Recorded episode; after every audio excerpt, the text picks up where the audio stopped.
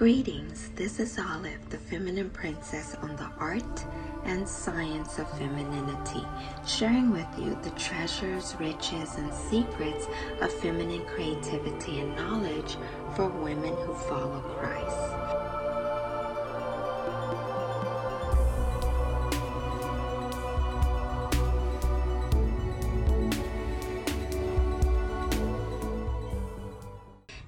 Three simultaneous calendars existing today.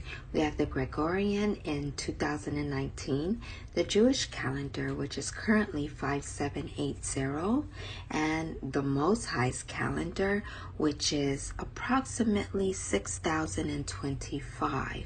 Now, the Gregorian calendar follows the sun, and their New Year's is the first of each January the Jewish calendar, they follow the moon, and their new year is around fall, which is their month Tishri, which is around September or October each year. And this is a civil or secular calendar created by rabbis for Jews. The Most High's calendar, though, can be found in Exodus 12, 13, and actually 43. And God's New Year starts in the month of Abib, which is around March or April, early springtime, and also in the evening when you can see the new moon. This is my personal favorite since the Lord established it, but I actually follow and celebrate all three calendars. So I have a new year three times a year. I would like to share with you that the day actually starts at night.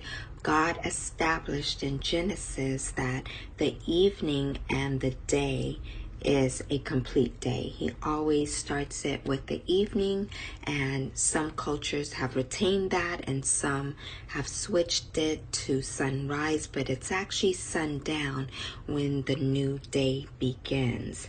Why is this important to femininity? This is important to femininity because at this current time, God is changing the times and seasons within femininity. He would like to do something different, or rather, reveal his plans that he is about to do for women seeking him in femininity. He is currently grieved and upset because femininity has been taken and perverted and repackaged in three ways. One way femininity is used is a door to the occult, and the Lord already warned us not to learn the ways of other nations, for they will surely turn you against Him. A second way that femininity is used is to manipulate a man. And the Lord has also encouraged us to trust in Him and acknowledge Him, and He will direct our paths, not us ourselves, not manipulate men or situations for attraction's sake. And the third way that I've witnessed femininity being misused is to shift the roles of power toward the woman's side.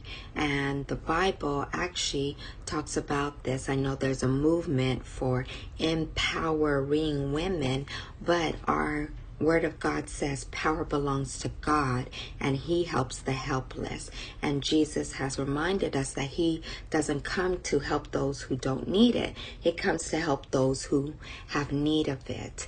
And not everyone uses femininity in these three ways, but He the Lord has shown me a great deal have, and they're using His gifts without acknowledging Him and seeking Him for its direction and purpose.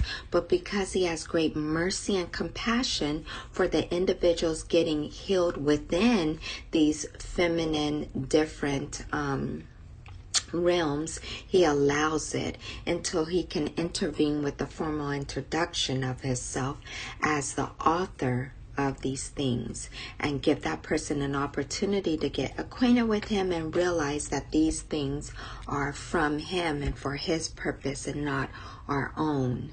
So, why is this important? Again, yesterday, last night at sundown was Rosh Hashanah, which is the new year for the Jews and, and everyone else who wants to recognize it.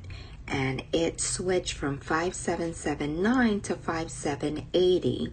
So we've got a new year, and God is reminding me that He's changing the times and seasons, and He wants His feminine women that are seeking Him to understand that He is changing femininity, among other things, but our focus here is femininity.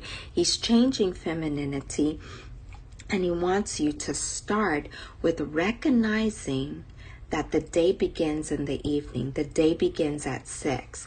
There is a huge movement today for everyone to start their day at 3 a.m. Now, the Lord has revealed to me 3 a.m. is a very auspicious hour. It's very special and precious for prayer alone. People use that time frame to get up and start their day, start their work, and do things. But God actually wants us to dedicate that hour to prayer if we are going to wake up at three, or if He wakes us up at three, which He's done with me a number of times.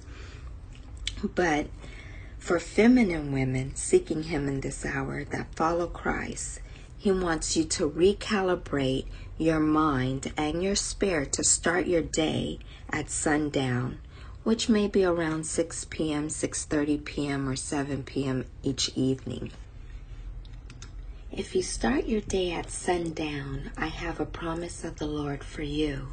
He said that if you will honor Him and His times and seasons and the changes that He's making in this hour, He is going to set you apart within femininity and glorify Himself within you because no other person that is claiming femininity or seeking femininity is that I'm aware of is doing this. And so he is going to consecrate his feminine women and give them an honor and glory that has not been given to any other feminine seeking woman because you follow Christ, because you decide to obey him, and because you're starting your day with the evening which he has made from the beginning. Now, how do you begin your evening which is the first day. How do you start that? You can begin by looking at how you started your day in the past in the morning. What was the first things that you were doing?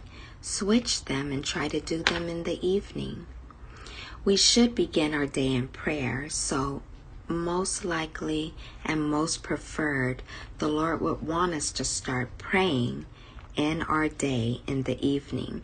And you can actually pray for your whole 24 hour 24 hour period the next day, starting in the evening. You will get a head start on your day instead of praying for it after it has began, after midnight, waking up and then starting your day. You can actually set the tone and the attitude and the atmosphere and the environment the previous day, which is wonderful because we can get a head start in the spiritual realm on our day.